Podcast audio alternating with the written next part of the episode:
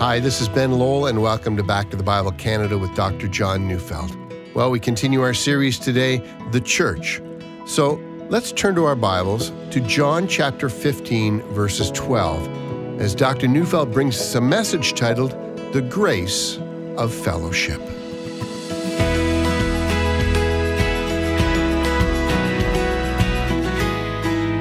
Loneliness is a genuine problem. According to one study conducted by Harvard, more than one in three people in the United States are lonely. And fascinatingly enough, the highest group that experience loneliness are the young. You know, the study that I'm looking at shows that 61% of young adults feel lonely. Well, it's not just a problem in the U.S., it's a problem in the entire industrialized world, and the effects are impactful.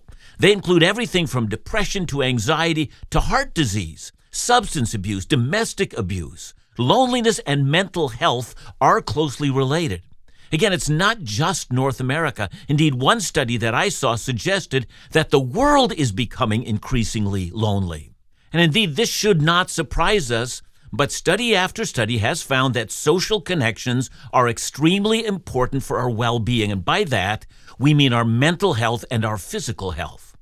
It was years ago that Robert Putnam published his book, Bowling Alone, in which he chronicled that bowling, thought to be a group activity, you know, is often now an activity someone will do by himself. But the book is not about bowling, it's about loneliness. And the author surveyed a long term trend over decades showing how people in the U.S. were becoming increasingly disconnected from family, from friends, from neighbors, and from social structures. By social structures, he meant, you know, things like PTAs, that is, parent teacher associations. He also meant other structures church, clubs, political parties, and of course, bowling leagues. As the structure that once made up the building blocks of our culture is collapsing everywhere, people are finding themselves increasingly isolated. And yeah, you guessed it. I've been speaking about the church and why it is that when we come to Christ, we also come to his church. And while I've been talking about the importance of worship and the means of grace that worship provides, it's also true that God intended that His church should be a family, a place of belonging, a place where deep, enriching friendships are built, maintained, and nurtured. Now, just like in other places in our society, the church has also suffered in this regard.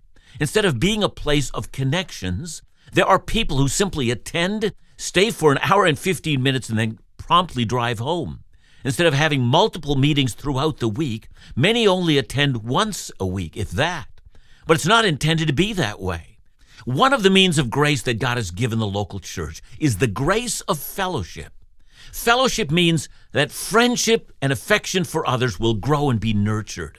John 15, 12. This is my commandment, that you love one another as I have loved you. Love as you know can't be nurtured unless at the same time we spend time with each other. Love is not an abstract concept, it's an experience. You know, we hear all manner of descriptions of that in the Bible. Galatians 6 2. Bear one another's burdens and so fulfill the law of Christ.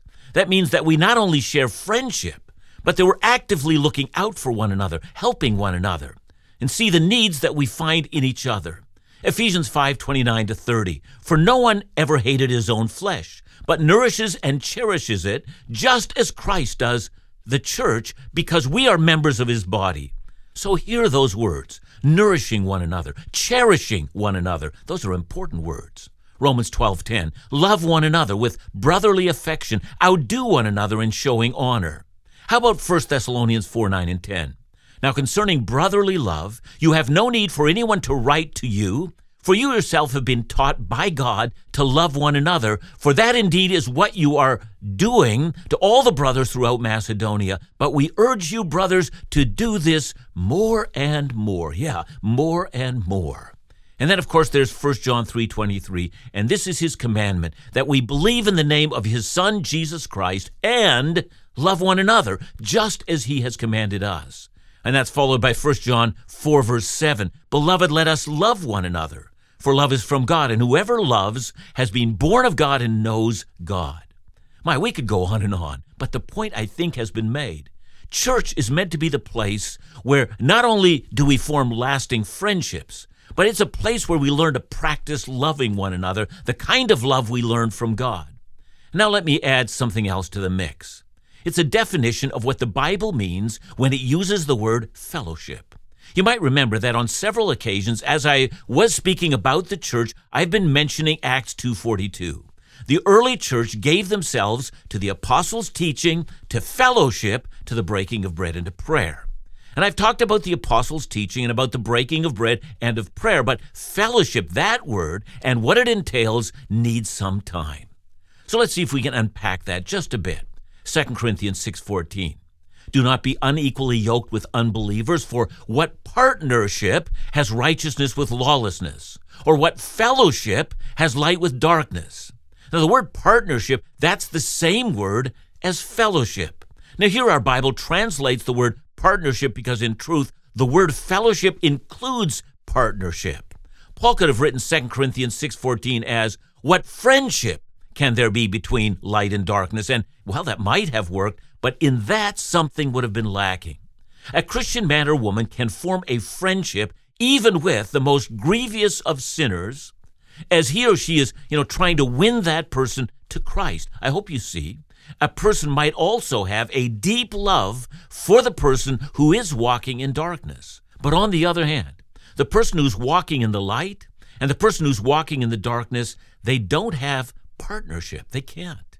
Partnership implies there's a common goal, there's a common purpose. Both of them want to accomplish it. And hence, having the same common goal, they join together to accomplish it.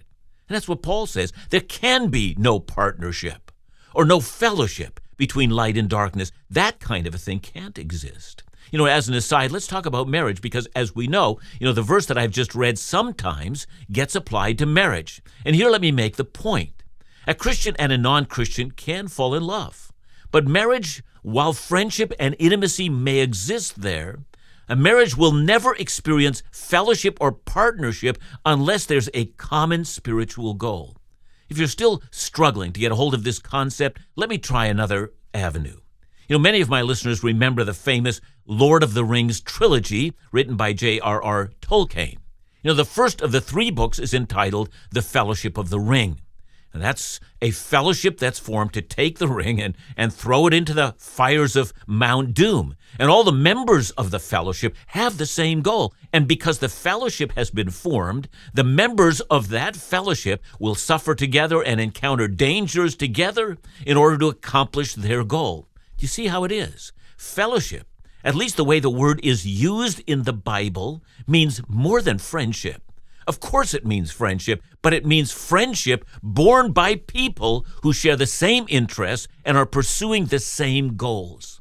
And you find that particularly among those people who have served in the military. You know, they've gone to combat together. You know, some time ago, I watched a very interesting video. It was about a group of four men, all of them vets, who had fellowshiped with each other to ride their motorcycle from the northern part of Alaska to the southern part of South America. It was a fascinating documentary because these men were determined not to sail around the Darien Gap, if you know what that means, but to pass through it on their motorcycles. What particularly caught my attention is that these men had all been in combat. One of them said, I don't know how to live life without having a mission. I need some overarching goal, it needs to be large and imposing.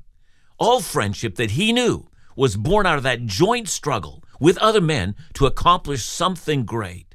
Well, he had become a civilian, and, and it seemed to be lacking in everything he did, and so that motorcycle trip filled the need. Fellowship is a common cause. Now, are there uses of the word fellowship in the Bible that give that sense? Yeah, there are. I think the best example is in the book of Philippians. Let's listen to how the book begins in verses 3 to 5. I thank my God in all my remembrance of you, always in every prayer of mine for you all, making my prayer with joy because of your partnership in the gospel from the first day until now. Yeah, again, the word partnership, yeah, that's the word fellowship. Paul is writing his letter while in prison. His missionary activities have landed him, yeah, in jail. Paul has been planting churches in places where the gospel has never been heard before, and he is determined to bring the gospel even farther into the heart of Europe and into Rome. But he's not been doing this alone. Alone would have been impossible. And so the Philippian church have completely bought into the Pauline agenda. They raise money to support him. They engage in his agenda on the local level. They pray for him. They also send people from their church to join him and support him wherever he goes. They have a fellowship, and now as the letter of Philippians opens, that fellowship is in danger. Paul's in prison. He might be executed. All fellowships, you see, have a drama attached to them.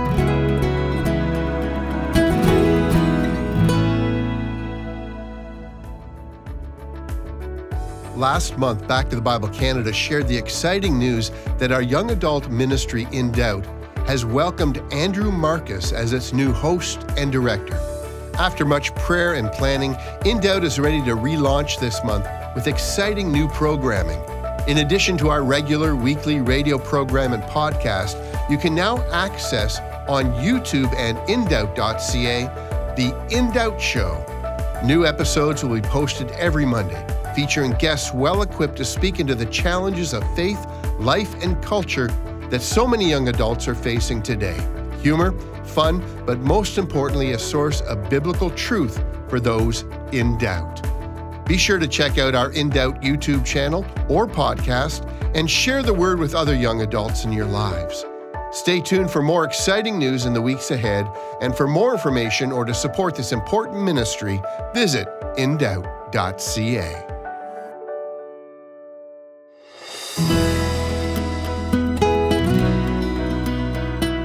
let's talk about the kind of fellowship that we're to enjoy in our local church. The first and most obvious kind of fellowship is, you know, the fellowship of worshiping. There's no greater calling in life than the call to worship God. And we saw yesterday that worship is a means of grace. As we worship God, He, through the means of worship, brings grace into our lives. Now, I won't repeat the things I said yesterday, but I do need to emphasize this to join hands with others who know that worship is the great calling of life. That's no small thing. Well, second, there's a fellowship around knowing the things of God. That's why home Bible studies, if they're done right, you know, demand some discipline in their approach to study. They're all about this. They're people joining together to know the Bible well and understand not only how to study it, yes, that, but also to learn the great doctrines of the faith and to seek to live according to them. It forms both a study group, but it's also an accountability group. And out of that arises a third form of fellowship, and it's called a fellowship of prayer. Ephesians 1:16, I do not cease to give thanks for you, remembering you in my prayers. Praying together causes a number of things to happen. I mean, first, according to the text that we've read, we're to give thanks for one another in prayer. I mean, depending on your level of comfort with this, and I, I hope you're growing in your comfort level of this, but members of a Bible study ought to lay hands on one another, thanking God for the grace they see in that brother or sister. And when others see what God is doing in them and seeing that others are giving thanks, it strengthens them. And one of the places that prayer often bogs down among us is that it tends to be so very predictable and we ask for prayer requests and then there's silence, you know, and at least at first, and then someone mentions, you know, prayer for someone they know who, you know, who's been, let's say, diagnosed with an illness. Now, please don't hear me disparaging that. We should pray for all people, but how often do we pray for the mission in our lives or the threats to the mission? You know, I'll say more about that idea that all fellowship depends on having a common mission and prayer around the completion of life's mission is very effective. Let me give an easy example. You know, I was a number of years ago now, but but I was having extreme neck pain, so much so I couldn't actually move my head. Indeed, I couldn't lie down to sleep. Pain was extreme.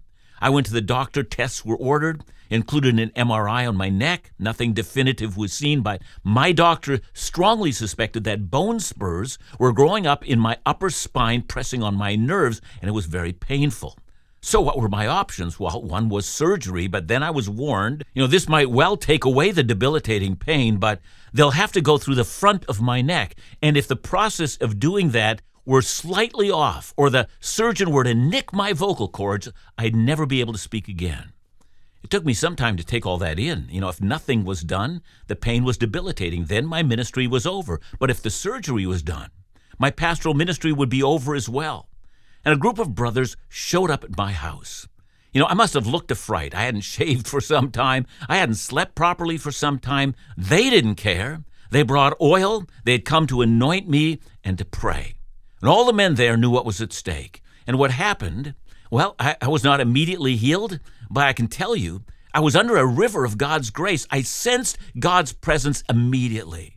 And the result, I was eventually restored. No surgery. The pain in my neck, you know, it remained to some degree, but, it, but it's never been debilitating since that day. And I mention that because all those who prayed for me had as much interest in the preaching of the gospel and in the evangelism of the lost and of the ongoing work of the ministry. Each one of them knew their own calling, and each one of them understood what was at stake. These weren't just men who thought, you know, oh, he just might lose his career. No, no. These were men who, in the case of one, you know, a man had given his life to advance the gospel in a foreign land, another who had won many to faith in Christ, and so forth. These were soldiers of the cross. These were men who counted it grace to be on the battlefield for the gospel, and they understood that God, in His infinite mercy and wisdom, had the right to remove any one of His servants at any time. I mean, such was the nature of that praying fellowship on that occasion. And that brings me to the heart of the term fellowship. It's a friendship that's based upon a common calling, it's a common mission. But everyone can't be a missionary or pastor, right? Of course not. Are they then the only ones to have a fellowship in the gospel? And the answer is no. So let's step back and speak about the equipment for ministry and the calling to ministry. Now, these matters are about discovering the spiritual gifts that the Holy Spirit has given each one of His servants how important it is for believers to be able to identify the gifts of the Holy Spirit that have been given to them. So let's answer this question from the perspective of the church. Paul speaks directly to this issue. It's found in Ephesians 4 11 to 12. Paul says, And he gave the apostles, the prophets, the evangelists, the shepherds, and teachers for what? To equip the saints for the work of ministry, for building up the body of Christ See, without identifying, you know, who the apostles, prophets, and evangelists are, let's concentrate on that last group, the shepherds, also translated as pastors and teachers. The idea here is that God calls on pastors and teachers to teach the word, and he calls on the rest of the believers to do the work of ministry. That's not a small matter. In the past, I remember, and this was when I was young, we used to call pastors ministers. It's that mindset that we created a church in which the pastors did the ministry. So the pastors were ministers, and everyone else was the laity, or a congregant, or a church member. I've frequently seen job descriptions for pastors. They're published, you know, when a local church is searching for one, and, and I'm convinced that if I had applied for it, I would have been unqualified, but I also didn't know anyone who could meet all those qualifications. The pastor was to preach and teach. That was standard, and that, yeah, that's biblical. But then the pastor was to oversee the budget, to have the skills to read a financial balance sheet. The pastor was to either attend or to be the chair of countless committees. He was to oversee the Sunday school department. You know, if there was staff, he must oversee the staff and be accountable for staff relationships, also for setting salaries. The pastor was to be available to counsel anyone who needed it and visit the sick and the shut ins. And that was but the beginning. He ministers, and the congregation receives the benefit of his ministry. And of course, the results of that kind of thinking are deadly. Rather than creating a fellowship where like minded people are on mission for Jesus and find camaraderie in their mission and find friendship and love. Instead of that, we have attenders who rate the effectiveness of what's going on. Listen to the New Testament vision of church. It's the church members, not the pastors, who are the ministers. The pastors teach the word faithfully and effectively, and they provide the groundwork or the basis upon which all ministry operates. Outreach is done by the ministers, so is care for the poor, care for the sick. So are those who have specific giftedness in prayer. So also are those who are gifted in administration. I can go on and on. I know many who are very effective ministers.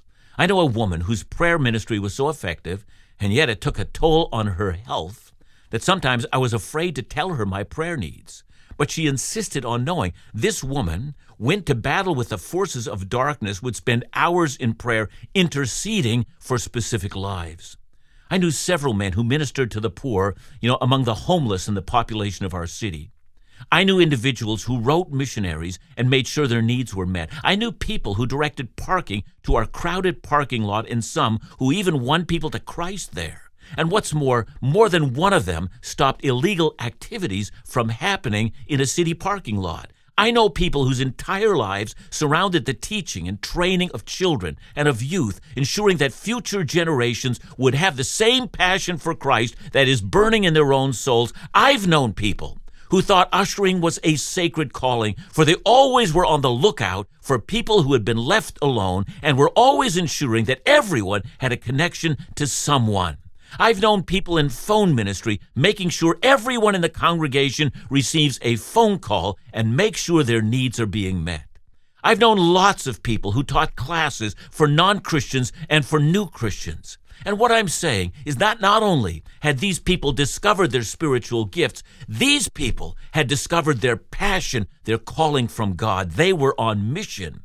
I know of one woman who is in a church where the pastor doesn't teach scripture well, but she says she can't leave because I'm ministering to youth who have special needs and I can't abandon them. Once you discover your place of ministry, your calling, you soon discover others who have the same calling, and a relationship develops. And out of that relationship comes genuine love. Only the local church gives us such grace. It's God's chosen means to bring the grace of fellowship into our lives.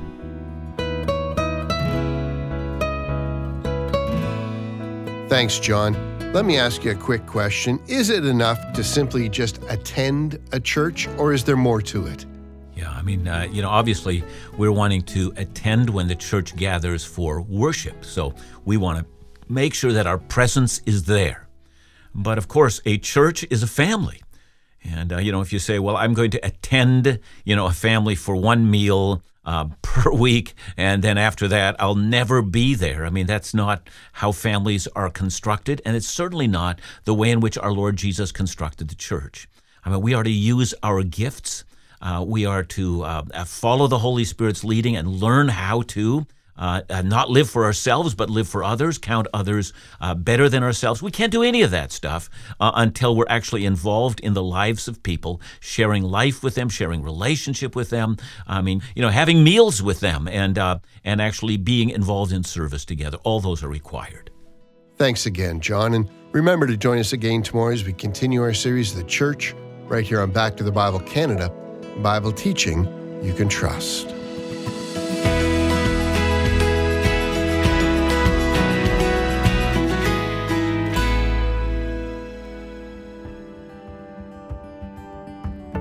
Every day, we're so grateful and humbled at how God is blessing this ministry and broadening its reach.